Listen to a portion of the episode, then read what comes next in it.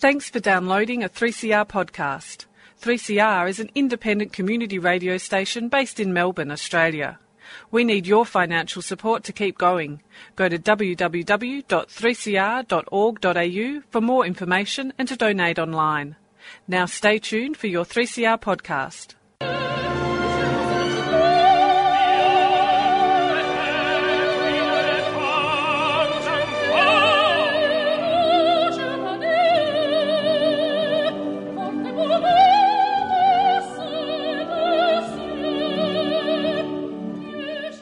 Great Voices in Opera and Song with Chris Gaffney.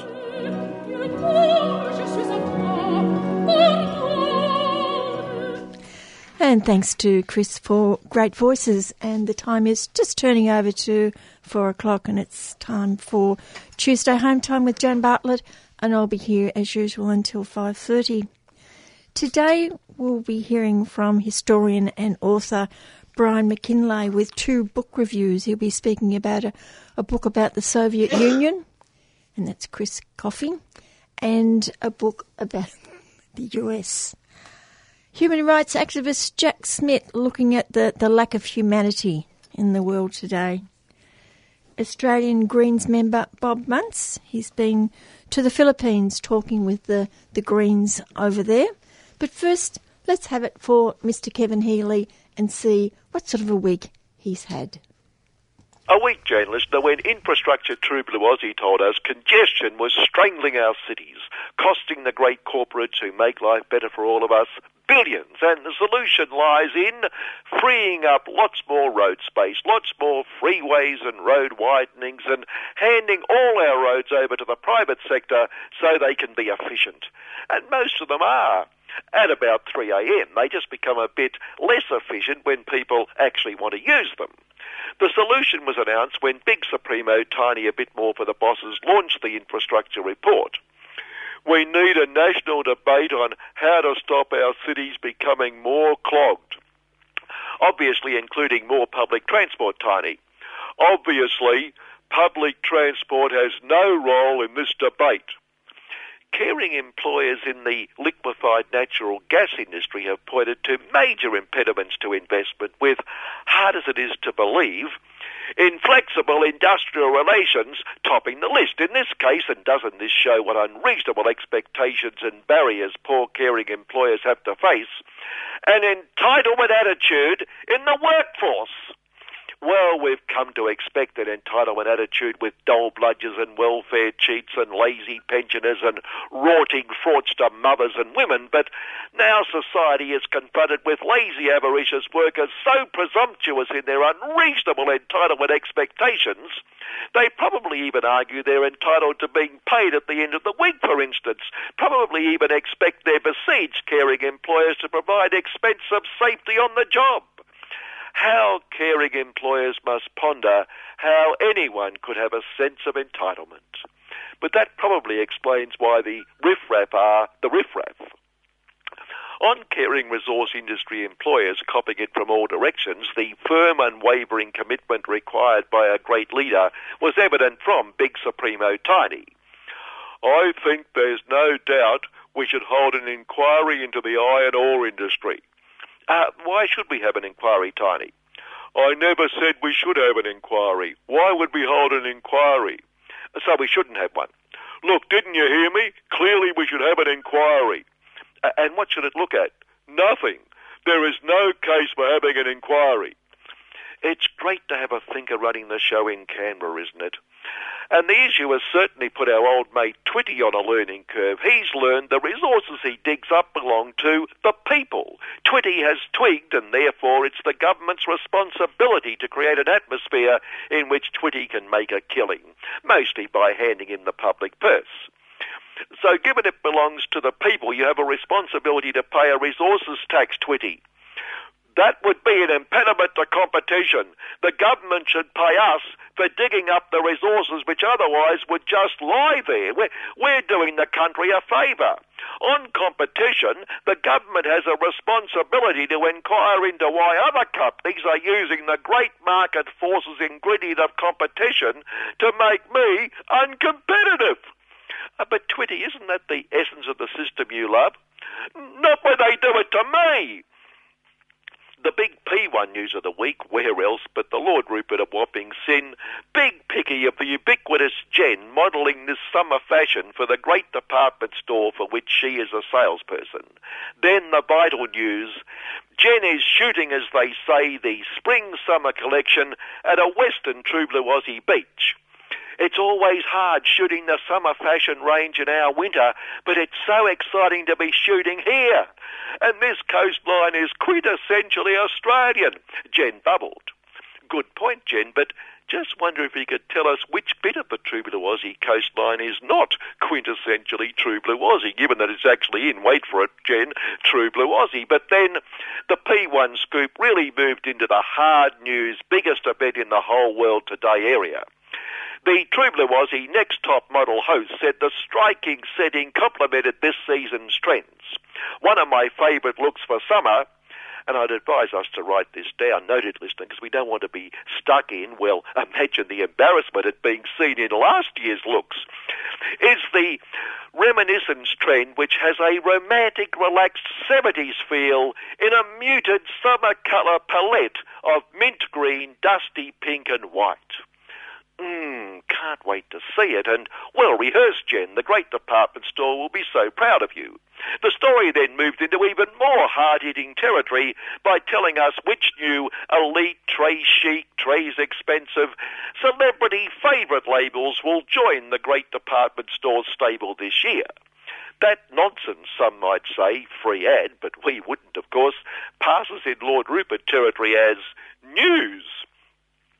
And given the other P1 story was about our old mate Cardinal George Appalling, or Pell Pot as some call him, and the appalling sex abuse, it was obvious what the headline, over the usual suspect Lord Rupert hack lackey columnist giant thought for the day, referred to. Church's silence just indefensible. Well, no, not a word about sex abuse. He attacked the churches for not attacking Islam, well, the Christian churches. And having said Islam menaces the freedoms of women, gays and Christians, showing he supports women, gays and Christians, he then had a second piece next to that attacking women journalists who ask difficult questions to his business class party mates. No, ladies, he concludes, high-profile women should not whinge when they too are judged on their demerits. It's weak and it's sexist. Doesn't the mind boggle at what he might have come up with if he didn't support the freedom of women?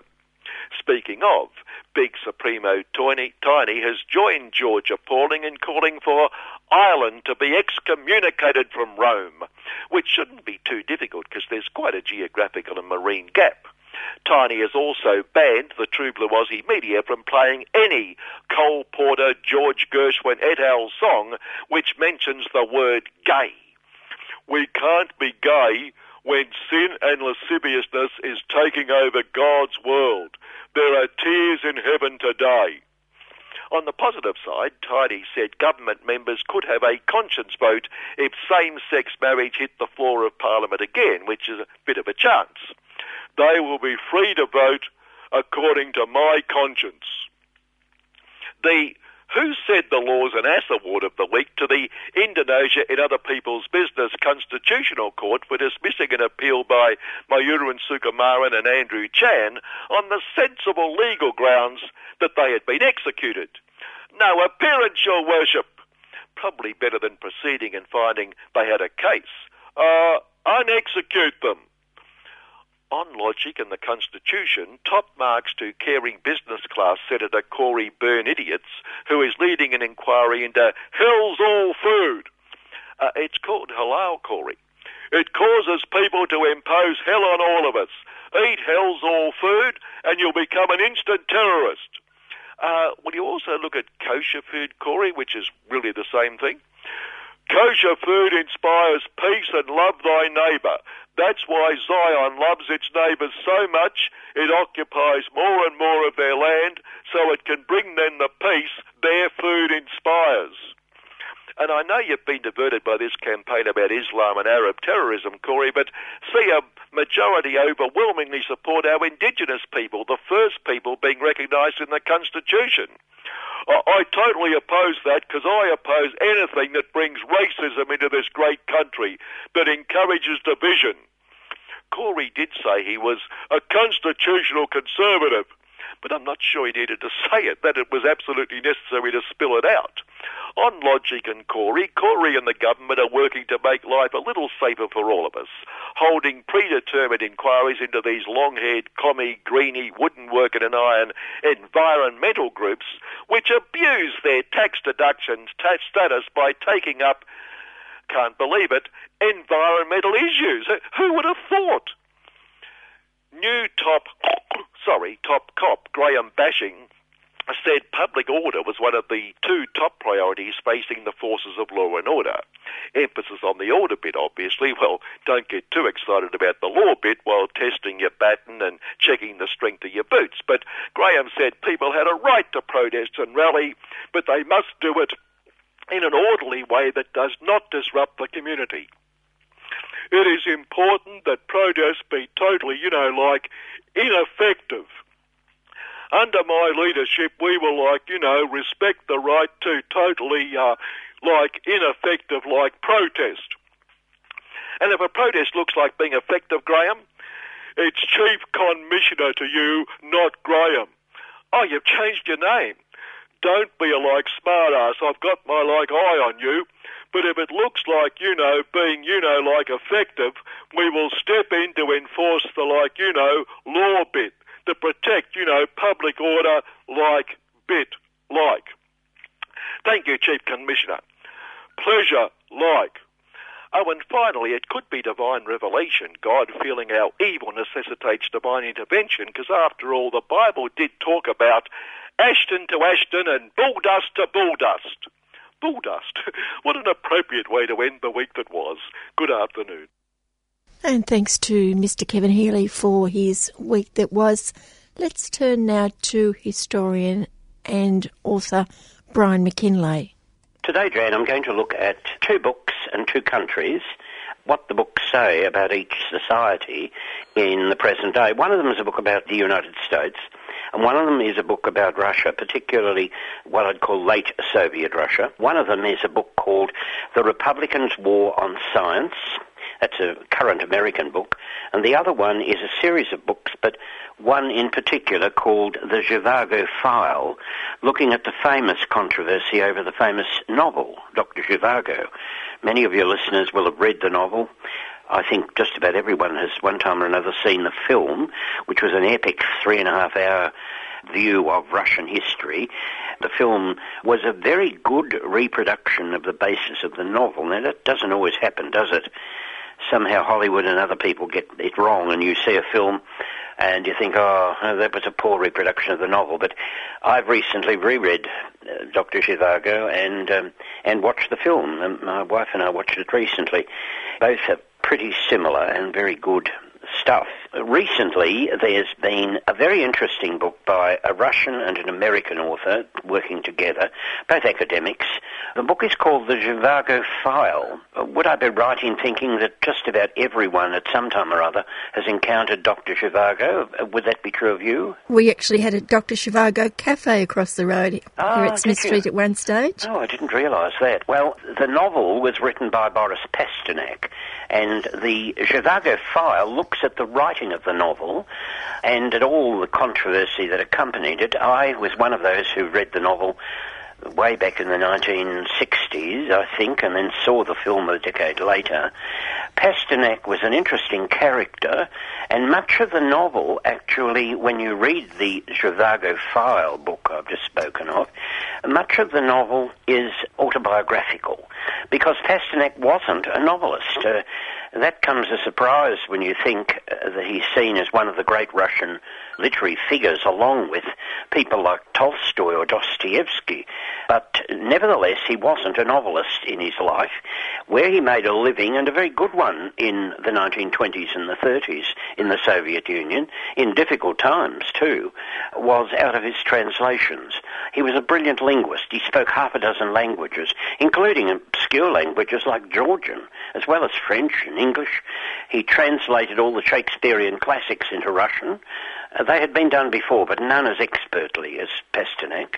Some Russians said with a wry humour that Pasternak's Shakespearean translations were better than the original Shakespeare. He also translated poetry. He was recognised in Russia in the 30s as a major poet. The Russians take their poetry very seriously. Indeed, during World War I, he didn't serve in the army, but he served in a kind of unit that supplied entertainment to injured soldiers in Russian hospitals. And one of his key things, for which he always drawn huge audiences, were his poems. And these were widely read in Russia. Everybody knew them. There was a slight edge to them. Some of the poems were considered to be critical of Stalin. Well, that was a pretty brave thing to be in the 1930s in Russia. He actually spoke out to a friend and others about the imprisonment of two famous poets in the 30s, both of whom went off to the Stalinist gulag, where one of them died. The other one, a woman, survived, and later, after Khrushchev's moderate liberalisation after Stalin's death, returned to normal life in Moscow again, if that's possible, after being imprisoned for a long time. Pasternak, in fact, took this matter up with a friend, who then took it up with a Russian cabinet minister, who must have then taken it up with Stalin. Because one night in 1937, out of the blue, Pasternak's phone rang in Moscow, and who was on the phone but Stalin? Now, that was a pretty rare event in anyone's life. Years later, somebody said to him, "Did you think it was a hoax call?" He said nobody in the entire Soviet Union would have made a hoax call about Stalin. And they conducted a conversation about Georgian poetry for about an hour. Stalin was, of course, a Georgian, and the translation of one of the Georgian poets by Pasternak was much to Stalin's taste. They never mentioned, by the way, in the conversation, the matter of the two poets who'd been arrested. And that was the end of the conversation. He never spoke to Stalin again, but it was an extraordinary moment in his life. He went on translating and writing poetry, and in the 1950s, and another book I might mention here is called The Death of Stalin. It's in most libraries. It's by a French author. After the death of Stalin, there was a liberalisation in Russia. Very quickly, the sort of almost religious devotion to Stalin that was displayed in the Soviet press and media began to vanish. A year later, Khrushchev made his famous de-Stalinization speech, in which he talked to the Communist Party Congress about the horrors of Stalinism. Someone in the hall said, "Why didn't you speak out?" He said, "Who said that?" And the man remained silent. Khrushchev said, "There, you get my point." It was a very clever instance of how dangerous it was for anyone, even at the top, to speak out against Stalin. Indeed, when he died at his country villa outside Moscow on a weekend, after a drinking binge, he had a stroke and died. The Communist Party leadership sat absolutely immobile all day until they found his daughter and his married daughter, brought her out from Moscow to see her father, who was now comatose, and a doctor then prescribed him dead. Even the Soviet leadership at the very top was terrified of Stalin. Famously, the generals in 1941, congratulating themselves on Hitler's defeat at the gates of Moscow when the German army for the first time was stopped in the snow as winter set in. Stalin didn't praise his generals. He said, "My best general is General Winter." It displays a wry sense of humour because, in a sense, he was right. The Germans hadn't come. They expected, like Napoleon, to capture Moscow before the winter set in. But they didn't, and paid the price in the snow. Pasternak lived through all these events. He lived through the revolution after World War I. He lived through the Second World War. He wrote his poems and he wrote his translations of great classical works. in European languages into Russian. And then he decided to write a novel, which was pretty much autobiographical. He didn't do it in one burst.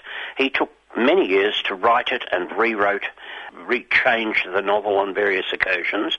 But by the 1960s, it was thought that the whole question of literature in the Soviet Union, which had been very strictly controlled by the regime, all publishing was done by what was called the Soviet Writers' Union, which was just a branch of the Communist Party, and if your novel wasn't approved by the big shots in that group, then you were never going to get it published, nor any other work for that matter, whether it was a work of history or anything else.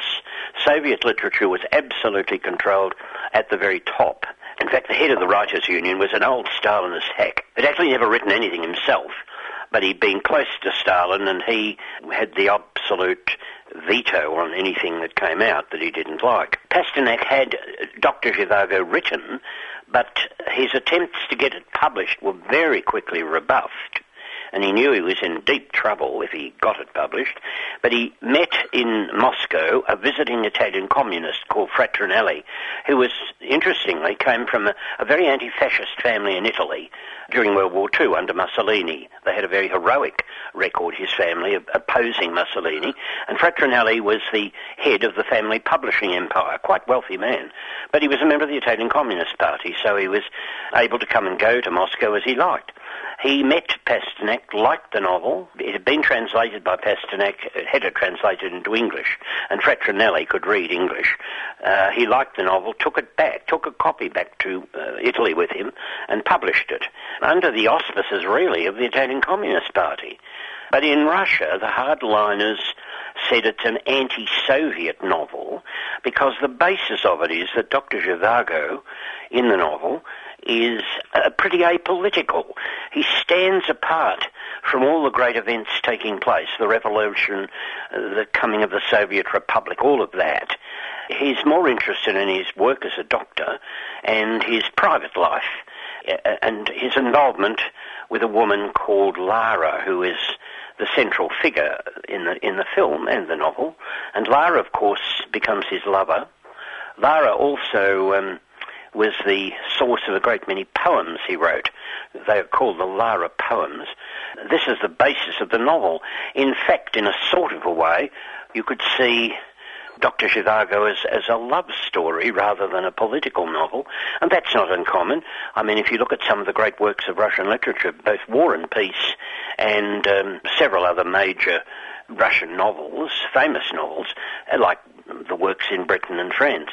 Anna Karenina, probably the other most famous novel of Tolstoy's, is about a woman who falls in love with a bit of a bugger. This man eventually casts her off and she commits suicide.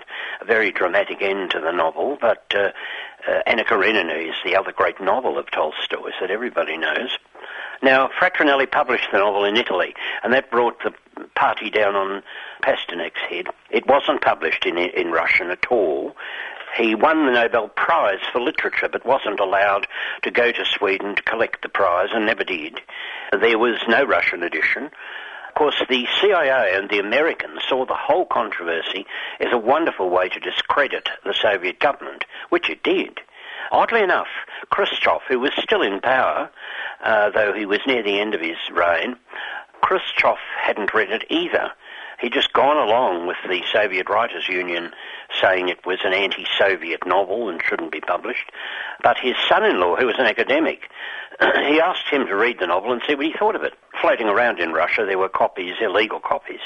The son-in-law read it and said to Khrushchev, "I don't know what he's on about, this bloke in the Writers' Union. It's a great novel. It's not very political. How could it be seen as anti-Soviet?" Khrushchev was pretty annoyed at that. He immediately sacked the head of the Writers' Union because he thought that the Writers' Union had misled him and actually played into the hands of the Americans, especially the CIA, which was now to publish an English-language edition in America.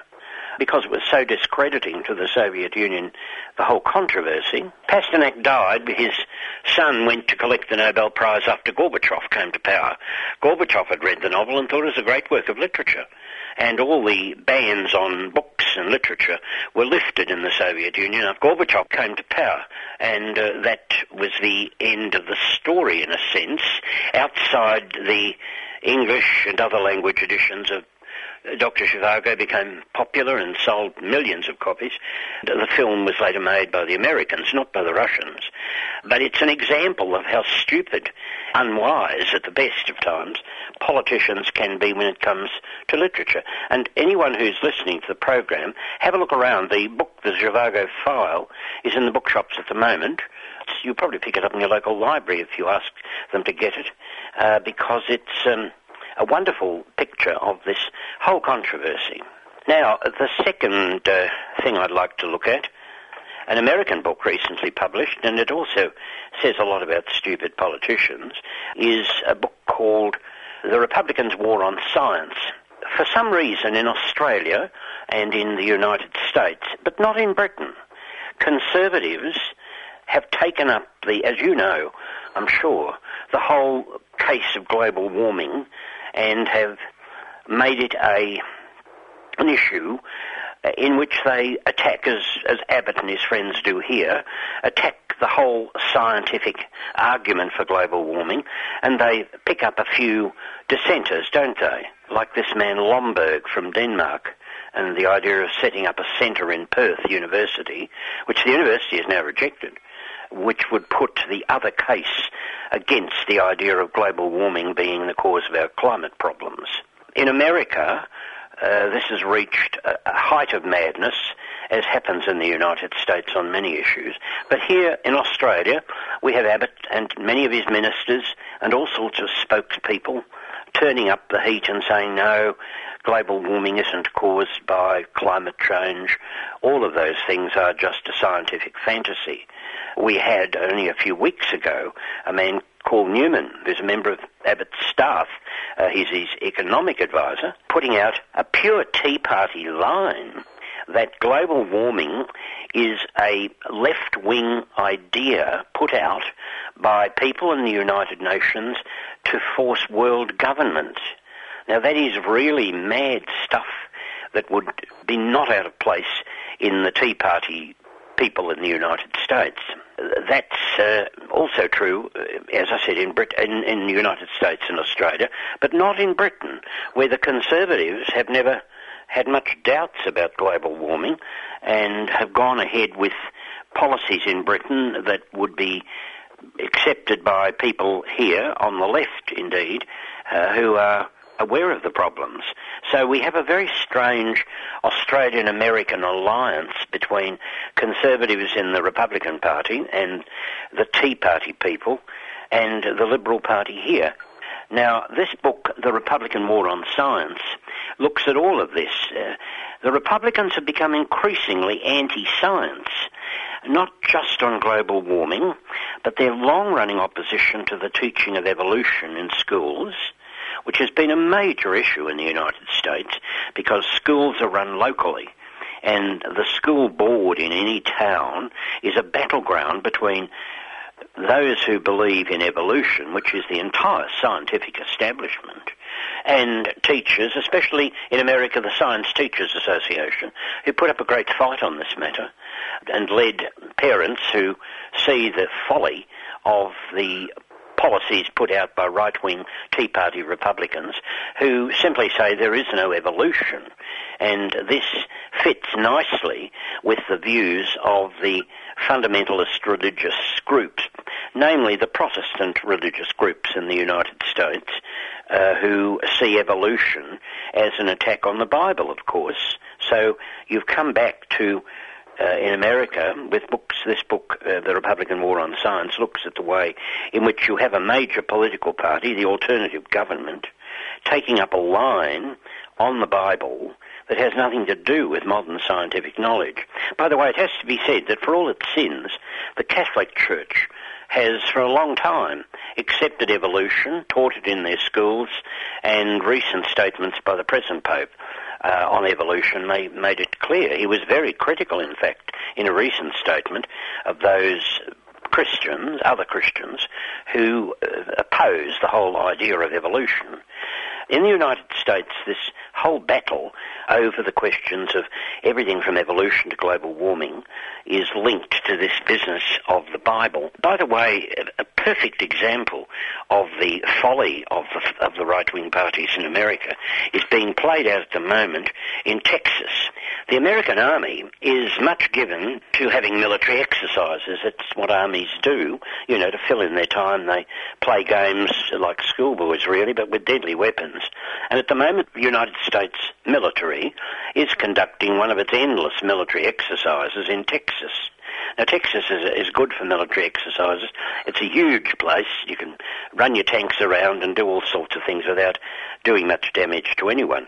However, the Republican governor of Texas, who's a far right-winger, believes that the Obama administration is using the exercise and the army to force what he calls socialist policies and take over Texas. Now, you couldn't think of anything madder, really, could you? The United States government is, after all, the government of Texas. It's a federal system, just as the federal government is the government of Victoria.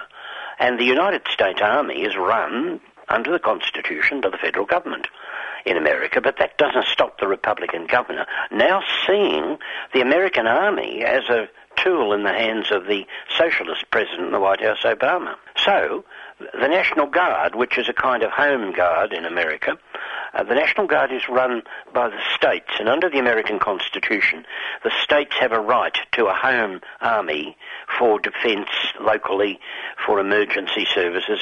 If you ever see a bad flood in America, for instance, or something like a tornado, they'll often speak of the National Guard.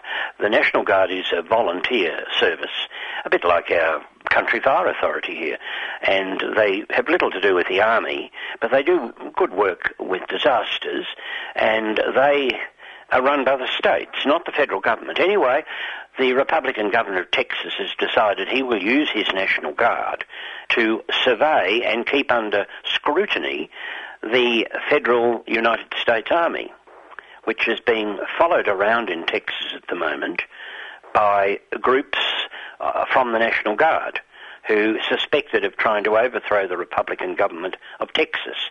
Now, this is real lunacy, isn't it? While this is happening in Texas, however, there's been a resurgence in Washington, in the Republican Party, of what were called in the time of George Bush the neocons. Now, the neocons were an aggressive group who wanted a foreign policy based on American power and military right. And military might would be used against anyone who opposed the United States. But nowadays there's a sort of consensus among the Republicans in Washington that America should return to these more aggressive foreign policies, which the neocons used as their basis for the attack on Iraq. Amazingly, Jeb Bush, George Bush's brother, who has been recently governor of Florida, when asked if he were president at the time of the Iraq War and had known the truth that Iraq didn't have weapons of mass destruction, which was the key lie in the whole activity, would he have still gone ahead with the war? And he said yes, the war was right. And we removed Saddam. So the right wing of the Republican Party, despite the daily evidence of the disasters in Iraq with this IS movement, still adheres to this idea that American power should be imposed wherever it's needed. Recently in the New York Times, Professor Krugman, a great critic then and now of Bush and his policies in Iraq, said this was a lie. The crucial thing to understand about Iraq is that the invasion wasn't a mistake. It was a crime. We were lied and deceived into a war, and we should never let that ugly truth be forgotten. He says, of course, it's a bit like the economic debate in the United States. People like Senator Ryan have been endlessly talking, as some of our politicians here talk, about the deficit and their concern with the deficit. Have you grown tired of hearing politicians speak about the deficit? I have. He says that what is true about the Conservative politicians' attack in the United States on the deficit is that they really want to dismantle the whole, or what remains, of the welfare state in America that Roosevelt and Truman and others set up to World War II. Pensions and benefits, they oppose a health scheme, all of this, and all of that is concealed under the debate, if it's called that, about the deficit. And that is pretty true here. But as the professor says, Professor Krugman says, we know that the war in Iraq wasn't a mistake made in good faith. Bush and Cheney and the others didn't sit down with the military and even get their opinions. What they wanted to do was make an attack on Iraq, and the 9/11 attack in New York was used as the excuse. They thought it was a case of fighting a splendid little war, which they expected to win very quickly, so they'd misled and lied to the public, and all of the disasters that have followed in Iraq. And think about this when you watch the news in the next few days and see more and more about ISIS. Think about that, because it was their lying and deceiving, that the neocons, which plunged Iraq into what's now a seemingly unwinnable conflict by the incompetent Iraqi government. Lastly, I would look at a phrase I've come across, or two phrases recently, that may not be very familiar to your listeners yet. One of them is Brexit. The other is post-Britain. Now, you're all familiar, I'm sure, with the result of the British elections, and not only the return of the Conservative government, but the remarkable victory in Scotland, capturing 56 of the 59 seats from the Scottish Nationalists, who have wiped out the British Labour Party, which really deserved to be wiped out in Scotland because it opposed Scottish independence at the referendum, made promises to the Scots which it's never sought to put into power, and generally the British Labour Party has failed in all these measures. We now have a situation where the local government in Edinburgh is dominated with a majority government by the Nationalists, and they now control nearly every seat in the Commons, where they will be quite a major oppositional force. What does this say for the future of Britain?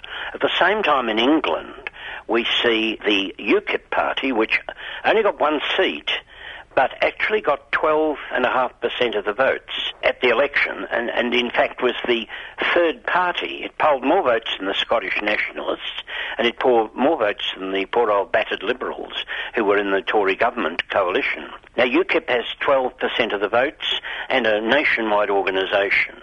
Next year, Cameron, the Conservative Prime Minister, has promised to carry out a referendum in Britain on British membership in the European Union. UKIP are opposed to that and are going to urge a yes vote to withdraw from Europe altogether. Nearly 100 Tory MPs of his something like 320 MPs are also opposed to the European Union. So UKIP will not only have its own party organisation, which after all got one vote in eight, across Britain. Well, when I say Britain, I mean England. And that comes to this point of this phrase, post-Britain, because the Scots no longer describe themselves as British. They see the old idea of the United Kingdom as dead. UKIP in Britain, in England, will probably poll 12 or 15% in any future election, and they will be the core of the opposition to European Union, and they will support the referendum to withdraw. As well, 100 Tory MPs, as I said. The British Labour Party is pretty well committed to stay in Europe. The Scots have always been good Europeans. Historically, they're long, long ago, their alliance with the French. So the Scots and the English differ greatly on this matter, and if the referendum were to be carried by an overwhelming vote in England, which has, I think, about 5 or 6 times the population of Scotland, so the result will be decided in England, then the Scots Nationalists are now making it clear that they would go ahead straight away with a new referendum to withdraw from the United Kingdom and not go along with any attempt by the British government in London. They use the term London government now a lot in Scotland, to get out of the European Union. This term Brexit is made up of the word exit and Britain. and it's the term used for that moment when Britain, if that's still in existence, moves out of the European Union. Without Scotland, of course, in that instance we would see Scotland almost certainly vote for independence. Last time the vote was about 54-46 to remain in Britain, but the latest polls have given the yes vote in Scotland to get out of Britain as high as 55%. So we might see the end of the United Kingdom in the not too distant future. And we might see England reduced to a government that runs England from London, but has no power at all over Scotland. Even in the present day, the Scots nationalists are demanding all sorts of new measures to give them more power over taxes and generally local affairs in Scotland, much of which are under their control. The government in Edinburgh now runs transport, education, to a degree health, various other local measures. This post-election Britain, or post-Britain as some people are calling it, is the next big thing, one would imagine, in the United Kingdom. And worst of all for Cameron and the Tories, the British economy is not showing any signs of much recovery. If the British economy goes into a steep decline, you can pretty well predict that in Scotland, which is amazingly the poorest section of the United Kingdom, more unemployment, more poverty, will be motivated to finally shake off the links, the ancient links with Britain, with England. And after all, Scotland has several important liquid objects that it sells to the world. The gas and oil fields of the United Kingdom are in Scotland. They have a product called whisky, which sells around the world, and it's a major tourist country. And that was historian and author Brian McKinlay with a little whip around the world with a couple of books, and also what's happening in, or what at the moment is Britain, which might not be Britain for a few more years to come. Thanks to Brian. And just another reminder that 2 weeks' time on this program, the Radiothon starts next Monday. For the first week, it is the job of the non-English speaking programs to raise money for the station. And then the next week, it is everybody's turn to, well, we have to make sure we got $220,000, which goes a long way to keeping the station on air for another year. Every program has a target. I have a fairly substantial one, but I believe that I have a fairly substantial listenership. So hopefully, if everyone gives a little, this station will go from strength to strength. 40 years next year, it's a pretty amazing record to keep a radio station on air without government funding for its day-to-day expenses, no advertising, sponsorship, and that's what we hope to keep that way, but we can only do that if it becomes and stays a community radio station where listeners and supporters put their money where their ears are. So that's 2 weeks' time, but you don't have to wait for 2 weeks. You can give a call on 9419 8377 or go to the website on 3cr.org.au and pledge your support to keeping this wonderful radio station on air for yet another year.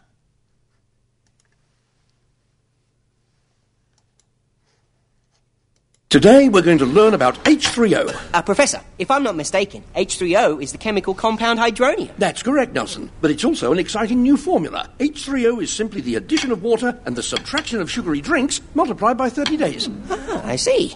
And the results? You can kickstart weight loss, reduce health risks, reduce tooth decay, and save money. Take Vic Health's H3O Challenge and switch sugary drinks for water for 30 days. Find out more at h3ochallenge.com.au. Authorised by the Victorian Government, Melbourne. Spoken by Richard Moss and Tim Potter.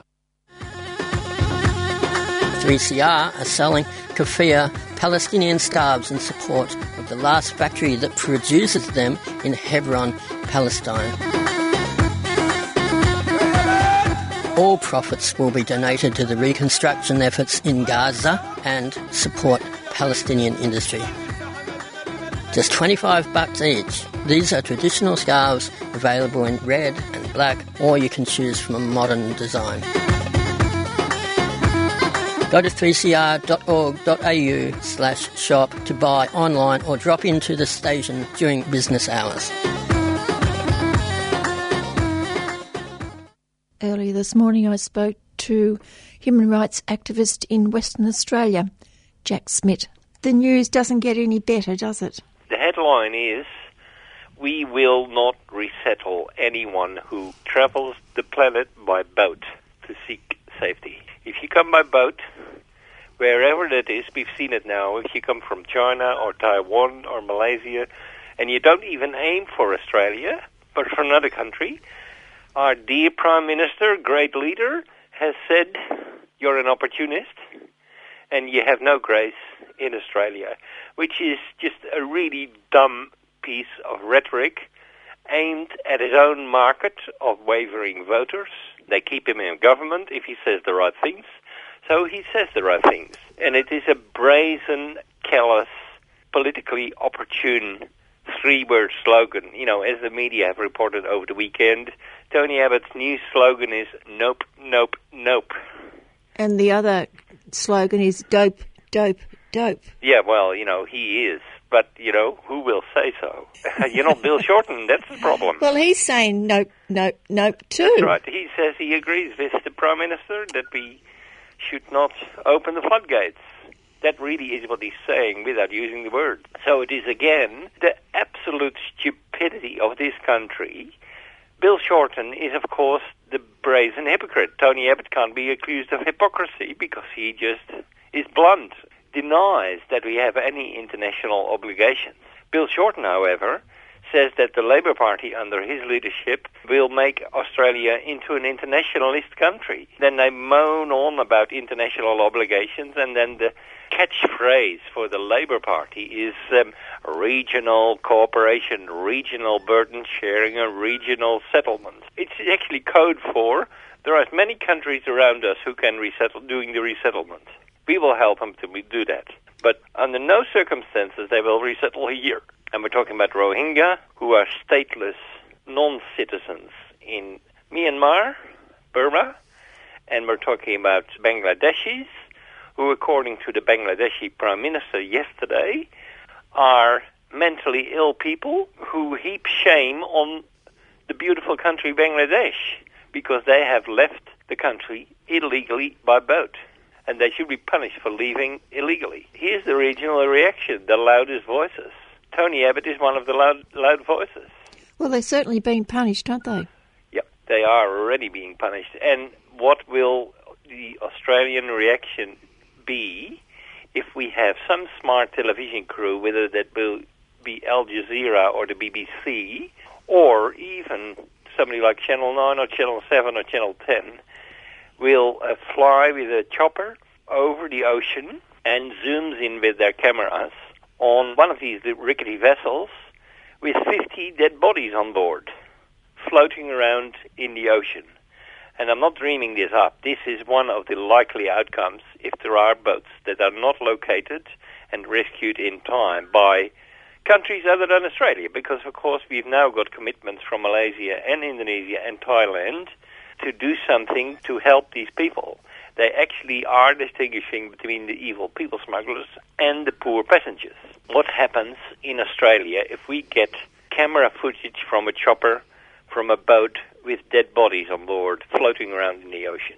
Will we get up in arms about the stupidity of our Prime Minister and our government and the stupidity of Bill Shorten for Labour?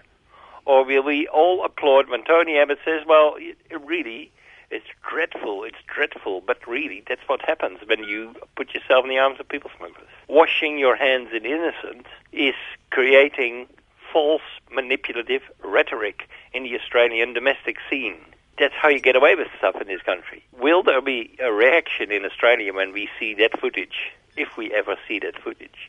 Or will everybody keep applauding the absolute criminal mind of Tony Abbott?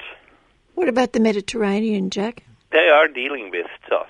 But they didn't for a while, did they? No, they're not. But it still is a fact that people are going out to rescue people on the ocean. So they are not turning boats back. There are, of course, on the European Parliament level, decisions have been made to infiltrate Libya and destroy what they now call the business of people smuggling. Where have they heard that before? I think it comes out of Australia. And, of course, there was a motion in the European Parliament to make it compulsory for all the member countries of Europe to commit themselves and sign the papers for an annual intake. Now, the annual compulsory annual intake is a fantastic concept. There was in 1998, I think, there was a conference of international jurists at one of the American universities, kind of significant conference of international jurists, and the motion came out of there, look, there is really an error in the United Nations because, on the one hand, we make decisions that the world will be responsible for starting another war. And it's, you know, UN-sanctioned war, you know, the General Assembly and the Security Council make those decisions. But the upshot of that is that there will be displacement of people. And there is no motions ever in the General Assembly or in the Security Council that the world then has to sign off on being responsible for the intake of displaced people and refugees. You create a war is one that's being signed off by the United Nations. But the dealing with the fallout, refugees, asylum seekers, is being sidelined away from the Security Council and the General Assembly to the United Nations High Commissioner for Refugees. It's so convenient to have that done on the side by another arm of the United Nations. The Commission of Jurists in their conference at the university said, look, the reality is, this has to be tabled as a compulsory upshot of starting a war in the General Assembly, and it has to be signed off by the Security Council, that if there is a war that's been approved by the World Community of Nations, then immediately the World Community of Nations needs to sign off on being totally, fully, 100% responsible for all the displaced people as a result of this action. And they have to commit themselves to a compulsory intake of these displaced people. Now, that has never happened. And we saw that motion, an equivalent motion, being tabled in the European Parliament a couple of weeks ago. But guess what happened? The UK was the first one to say, no, we're opting out, we're not being part of it. Then Hungary came out, and then Latvia came out, and then the string of countries that were opting out in the European Parliament about that possible motion was so big that the motion was never put. In other words, in Europe, they want to be responsible for punishing the evil smugglers. But they're not wanting to be responsible to compel themselves to look after the passengers. And that was the upshot of the European motion that never went to the floor of the European Parliament because everybody opted out.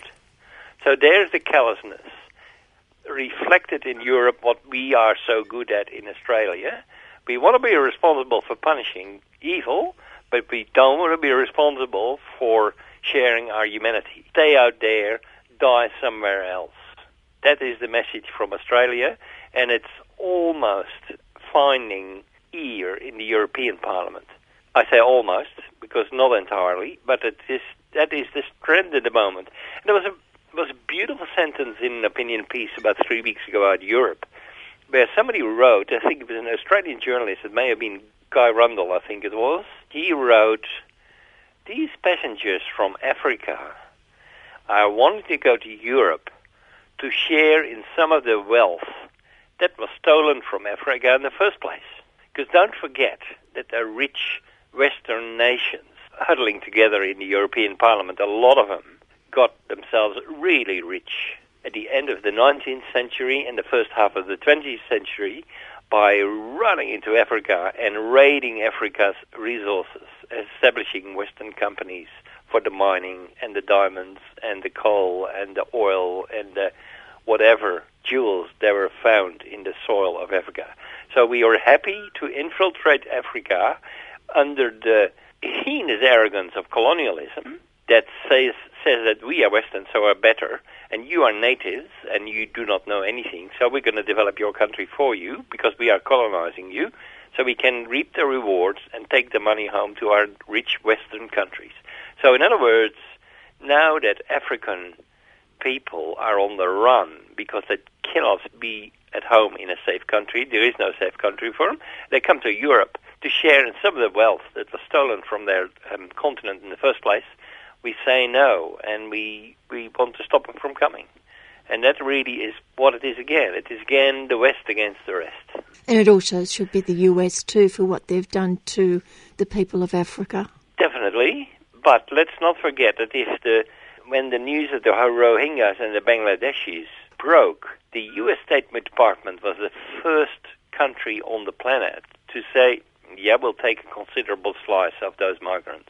They were offering resettlement for the first couple of thousands of Rohingyas that were floating around in rickety boats in the ocean. On the here and now level, America is at least offering a gesture of commitment. And of course, it's not followed suit by many countries.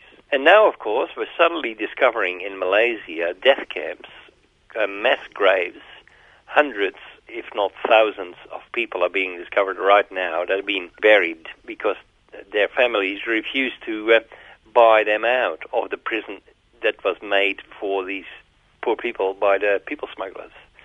So we're now finding graves and graves and graves, which is something Malaysia and Thailand had denied to be taking place on their soil until 3 weeks ago. For many months and for years, aid organizations have said that there are mass graves and people smugglers are getting rid of bodies if they don't get their money. It is an evil trade, but the countries become evil if they deny that it exists on their soil. And now Malaysia has to admit that there is something happening. It is an unfolding story. It's a really sad tale.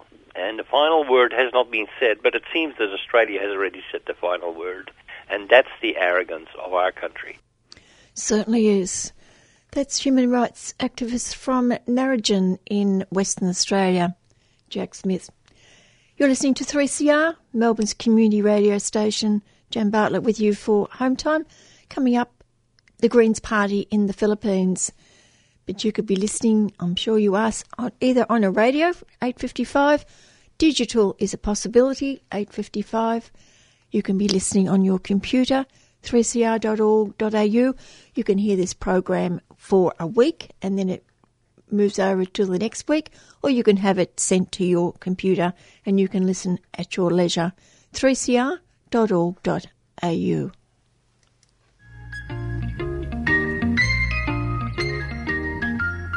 Promote your community event, be it a rally, meeting, fundraising gig, call out for entries or piece of agitprop on 3CR's online community calendar. Not-for-profit community organisations and activist artists are invited to upload community event information and event poster or photos. Go to 3cr.org.au and click on Add Your Community Event Here on the right-hand column under Community Events. 3CR, spreading the seeds of dissent.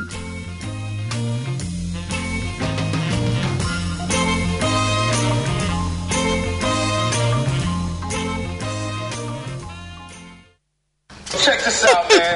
Rolling this way. This is Izzy Brown from Combat Wombat. 3CR's annual Radiothon is almost here. At 3CR, we're calling to you to activate the airwaves by donating your money from the 1st of June till the 14th to 3CR's annual Radiothon. So keep 3CR active on the airwaves for another year. Any amount you can afford makes a big difference, so donate. Go online to 3cr.org.au or call us on 94198377. Let's do it together and support 3CR, truly independent community radio. Yeah!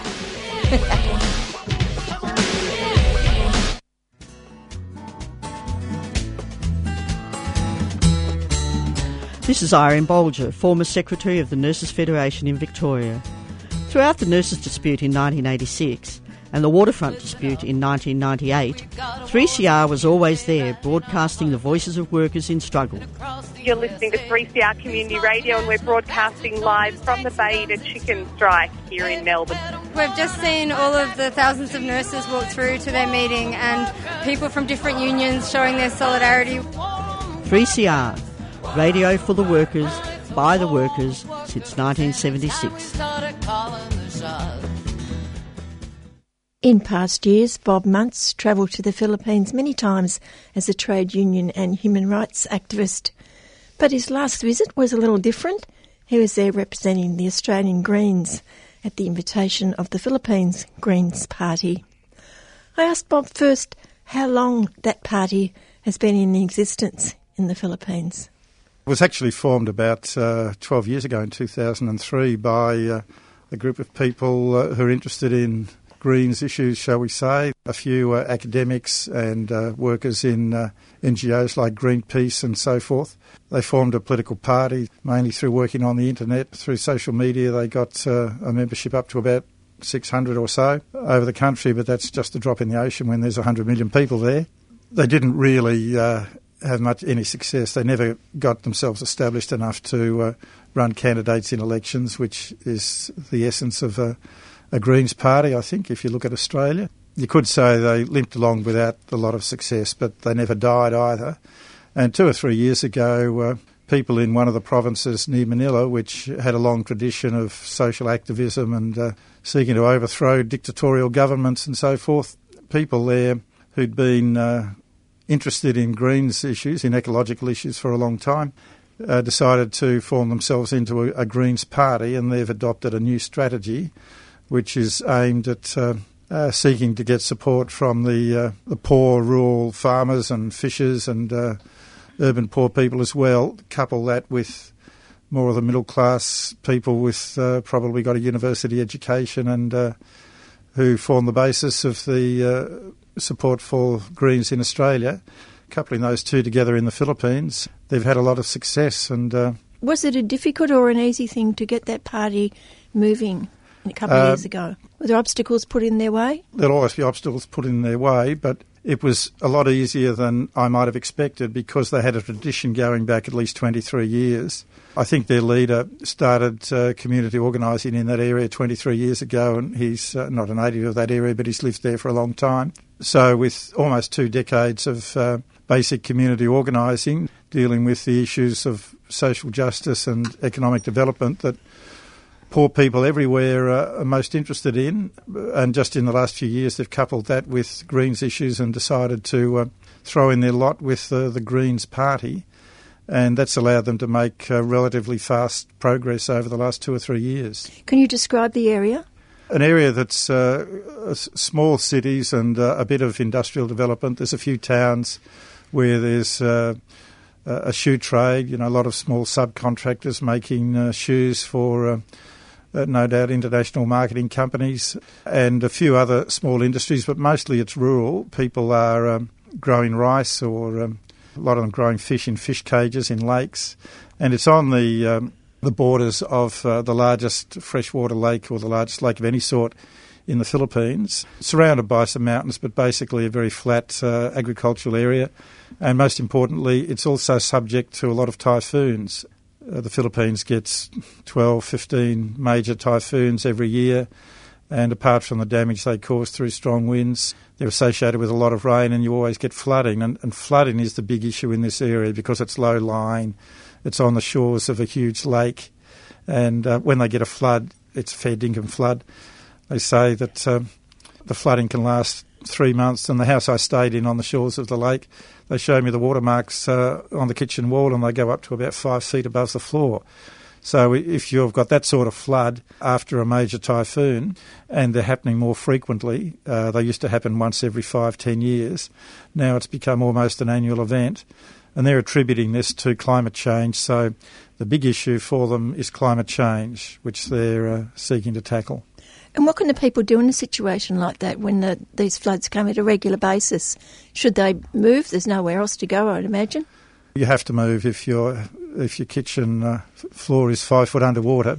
But they come back again. They come back again. They know it's not going to last forever, but 3 months is a long, long time. Floods in Australia, you might have 24 hours, 48 hours. The people up in Queensland, when there's a cyclone there, but this is 3 months, that's a bit over the top. But just over the road from that house I was staying in, there was what I thought at first was a basketball court, and I wondered why it had such strong brick walls around it, and it was elevated several feet above the ground. That's their emergency evacuation centre, as well as a basketball court and a meeting place for the community and so forth. So that's a new, well-constructed building, so that gives people somewhere to go when their houses get flooded. And that's just for a small village of a few hundred people. And who looks after these people while they're out of their houses for 3 months? They've got to be fed. The kids hopefully go to school. They probably don't go to school. Basically no one. They might get some emergency food relief, but not much more. And that's the problem, that the government's services for people like that are very weak, poorly organised and largely ineffectual. That's something the Greens are tackling, saying, you don't only have to get people to vote for us in elections. We want to organise them so that they can provide at the village level a lot of those services that government doesn't provide. And that's a major part of their organising. So the most successful thing they've done is to develop a strategy for dealing with climate change, a large part of which is dealing with these disasters that come with typhoons and the floods, setting up disaster relief committees. They might get some resources from the government, but delivering those resources to the people when and where they need them is another matter. So they're organising disaster committees to do that relief distribution and organisation when disasters happen, and they're inevitable. So they say they're doing climate change adaptation. They're acknowledging that in the here and now, the changes from climate change are here. For them, they're here already. So it's not a matter of stopping what's going to happen in 2050 or in 100 years' time. It's what's happening right now. They've organised that, and they're doing it through party-organised a strategy. And while I was there, they just persuaded the provincial governor to adopt what is essentially that strategy as a provincial government strategy, which is very important because it means they can get some funds to implement it out of the provincial government. I attended the ceremony where the provincial governor signed this strategy as to making it an official document. And to be truthful, he didn't look all that enthusiastic, but he did sign it. And the leader of the Greens has got himself a position in the provincial government structure as the chief organiser of this project. So without even having much success, they've got a few local councillors and hoping to get a whole lot more next year when the elections come around again.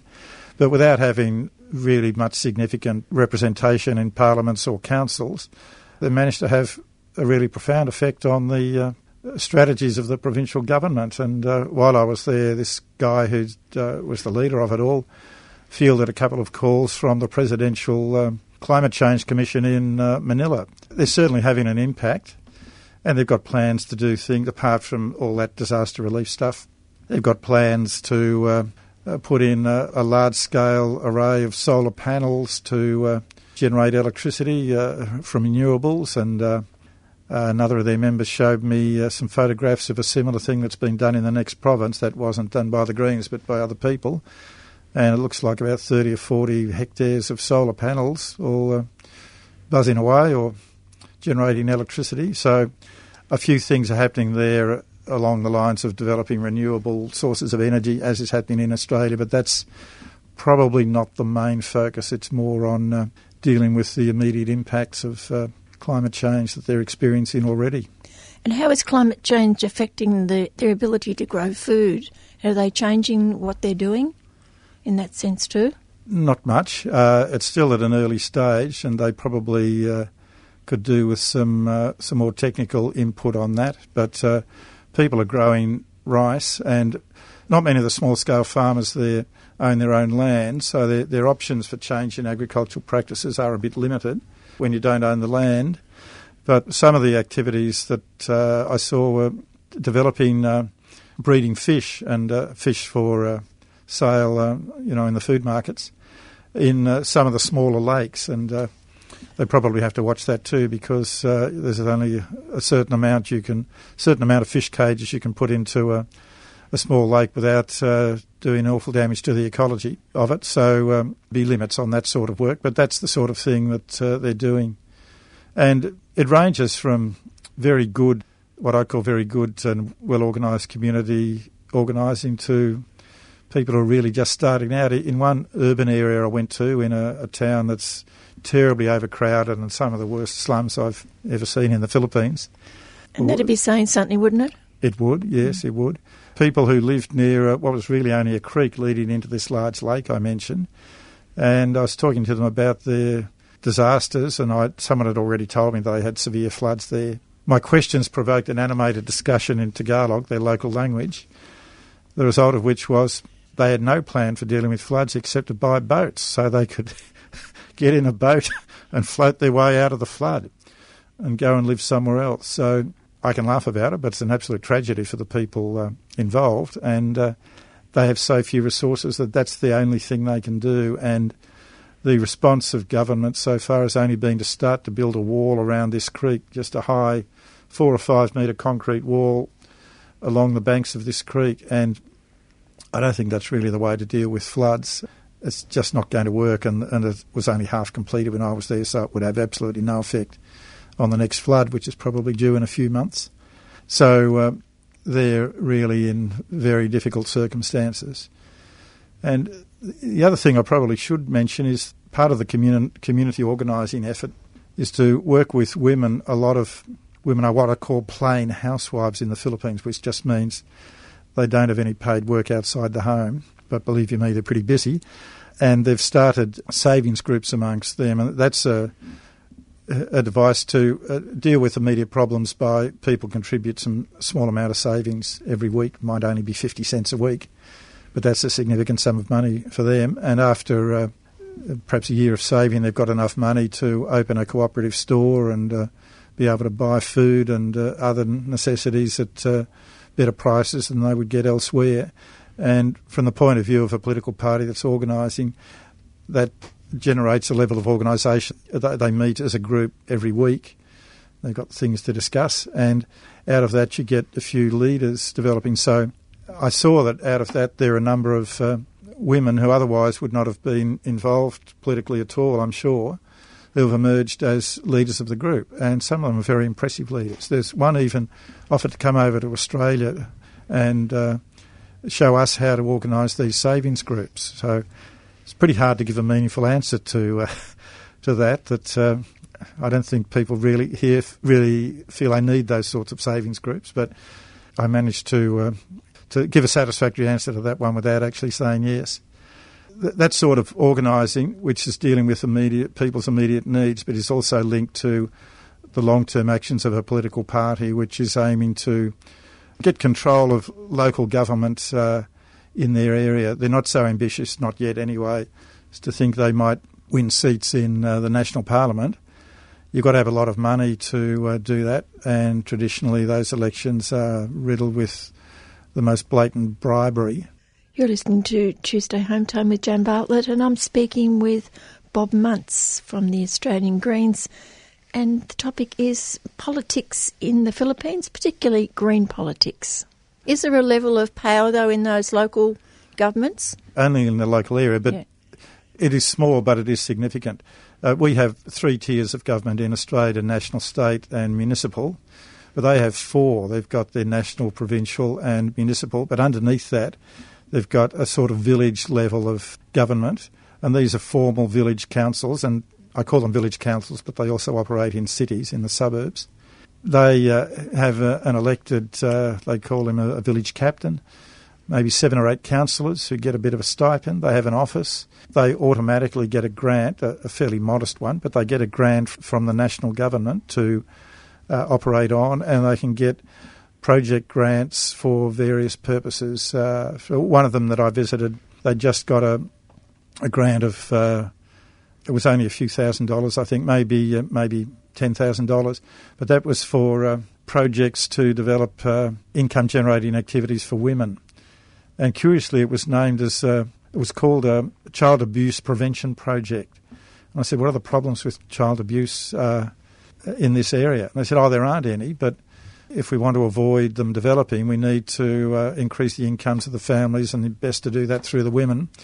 So we're giving women various handicraft opportunities, and it's all terribly small scale, but even making handicrafts at home and then selling them in the markets, a significant increase in income for women. So having their local village councils can get grants to do that sort of thing, and maybe a whole lot of other things as well. So if you can get people elected to those village councils, there's an opportunity to get access to some resources, and you can do things only in the village, of course, and there's a lot of the things to do with climate change can only operate on a national or at least a provincial level.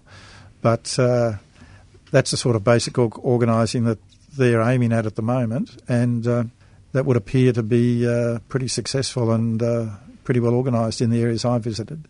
You say that the people don't own the land themselves. Who does own the land? And is that a problem that there's absent landlords? Yes, it is a problem. It's been a problem in the Philippines for a century or more. Well, several centuries. The land was owned and controlled on a very much a feudal system for several hundred years, introduced by the Spanish back in the 16th century. There have been various land reform programs to try and give land back to the small-scale farmers who actually work the land.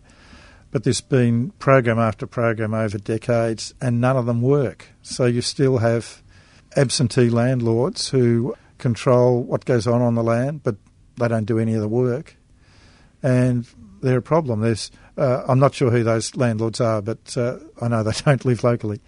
One place I went to, there was a big land dispute which has been going on for years at a community of about 250 people, I think. They've claimed an area of land which would be suitable for agricultural purposes, but nothing much is happening on it at present. And that's claimed by the San Miguel Corporation, who one of the largest corporations in the Philippines, maybe even the largest. They actually make beer, amongst other things, but they also like to own land. And this community, with the support of the Greens, has been waging a legal campaign through the courts in the Philippines to get control of this land, which should be illegal under Philippines law. That there's a law which prevents any individual or corporation owning more than a certain area of land. I think it's fairly small, something like 5 hectares. One person or corporation is not allowed to own any more than 5 hectares. And this would be well above that. Might be 100 hectares, 50 or 100 hectares. They've been working through the courts with help from the Greens and help from pro bono legal people, giving them support. After 5 or more years, it still isn't resolved, but the people are still working on it and hopeful. So that sort of basic social justice issue of land reform it's been tackled by many groups over the years, with very little success, even though they've got laws passed in the National Parliament and still going. Can you talk a bit more about your contribution to the debates and the issues there? What was your role? My role was to develop a relationship between the Australian Greens and the Greens organisation over there, which wasn't that difficult. They welcomed me with open arms because there's apart from they see that they could get some resources, and the Greens here got together a small amount of money to assist them with their organising. So that was organised a few months ago, and their response to is invite someone to come over and attend their provincial congress and see how things went. So that was why I went there. But I've stuck around for a while. I was interested to see how they'd come to organise in the way they have and how successful it was being. So I was there mainly observing, but my presence perhaps had greater impact than it merited, given that I was only there very briefly and I didn't really have any power to do anything much except oversee a small grant of money. But the way things work in the Philippines, if any group wants to gain some power and influence, if they can associate themselves with a foreign organisation, that adds a certain amount of prestige to what they were doing. So I didn't really make much of a contribution to the debates. I was there to observe what they were doing and saying, and I might have made some comments about their plans for a relationship with the Australian Greens and other international Greens. But beyond that, I didn't do much. But they wanted me there when they met the governor, for example. They thought it added a bit of prestige to their presentation when they wanted the governor to sign up to the Climate Change Action Plan. So they thought my presence was valuable in that respect. And what will be the ongoing relationship between the two groups? The Philippines group would like to continue a financial relationship. Whether the Greens in Australia have the money to do that, I'm not sure. But it wouldn't be a lot of money though, would it? No, but significant in their terms. But the Australian Greens don't have a lot, and of course, the priority is spending what we have got on election campaigns here.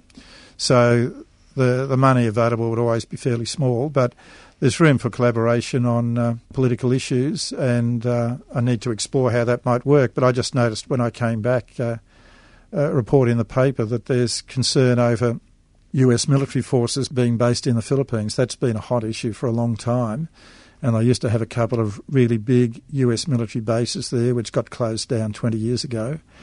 But they've now got what's called the Visiting Forces Agreement, which provides for a very similar relationship between the US military forces and the Philippines as a country that we have here. We have US military forces based in Darwin or visiting Darwin every so often. The same thing happens in the Philippines, and it's resented by many, many Filipinos. So I think there's room for a bit of collaborative action there at the political level, sharing of information and perhaps campaigns. So that sort of thing. There might be some opportunities for being able to facilitate a bit of technological transfer. I'm interested in finding out what some of the technical groups who are dealing with climate change and renewable energy in Australia. I know some of them are interested in promoting those developments in developing countries, and there's scope for that with the Philippines too. They've got the motivation, and they've got the organisation, and they've got the business contacts to get up a solar electrical generating plant, but they don't have much in the way of technical skills, so there might be some scope for developing relationships there. So even though it's a developing country, they're taking climate change more seriously than we are here. Well, that was one of the nicest things in being there. In a couple of weeks there, reading the papers and talking to people, not just people in the Greens but others, I didn't hear one word about climate change denial. Not one word. Well, they're right in the middle of it, aren't they? They've experienced it. It's not an issue. Well, to be perfectly truthful, not all of the people at the village level understand the science of climate change in the way that we might hear.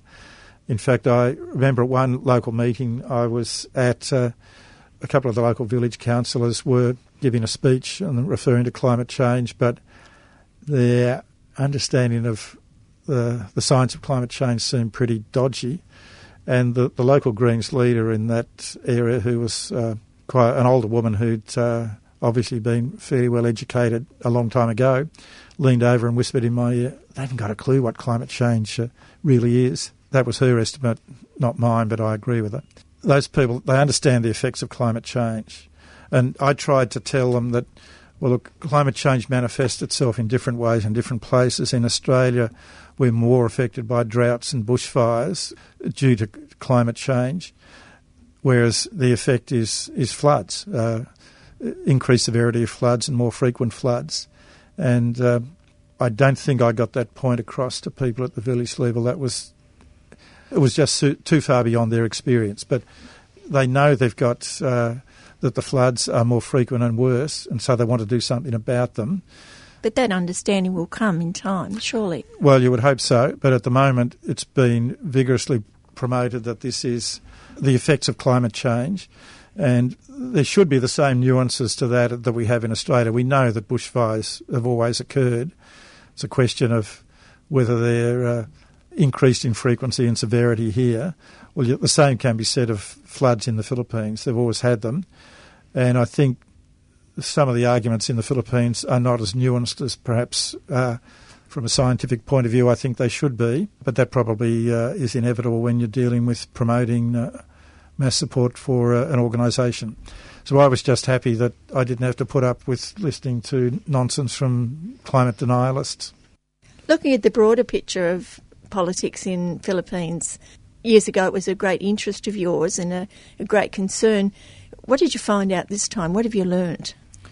Maybe the thing that I've most learned is that nothing much has changed. The fundamental problems of the Philippines, well, one is there's a culture of political violence, and that's been used in the past by both the left and the right.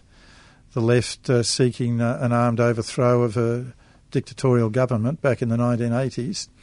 That's now faded away to nothing. There is no issue of armed insurrection from the left in the Philippines. Those people are either politically quiet or they're supporting the election of some of their number to the National Parliament. But there's still an issue of political violence, absolutely.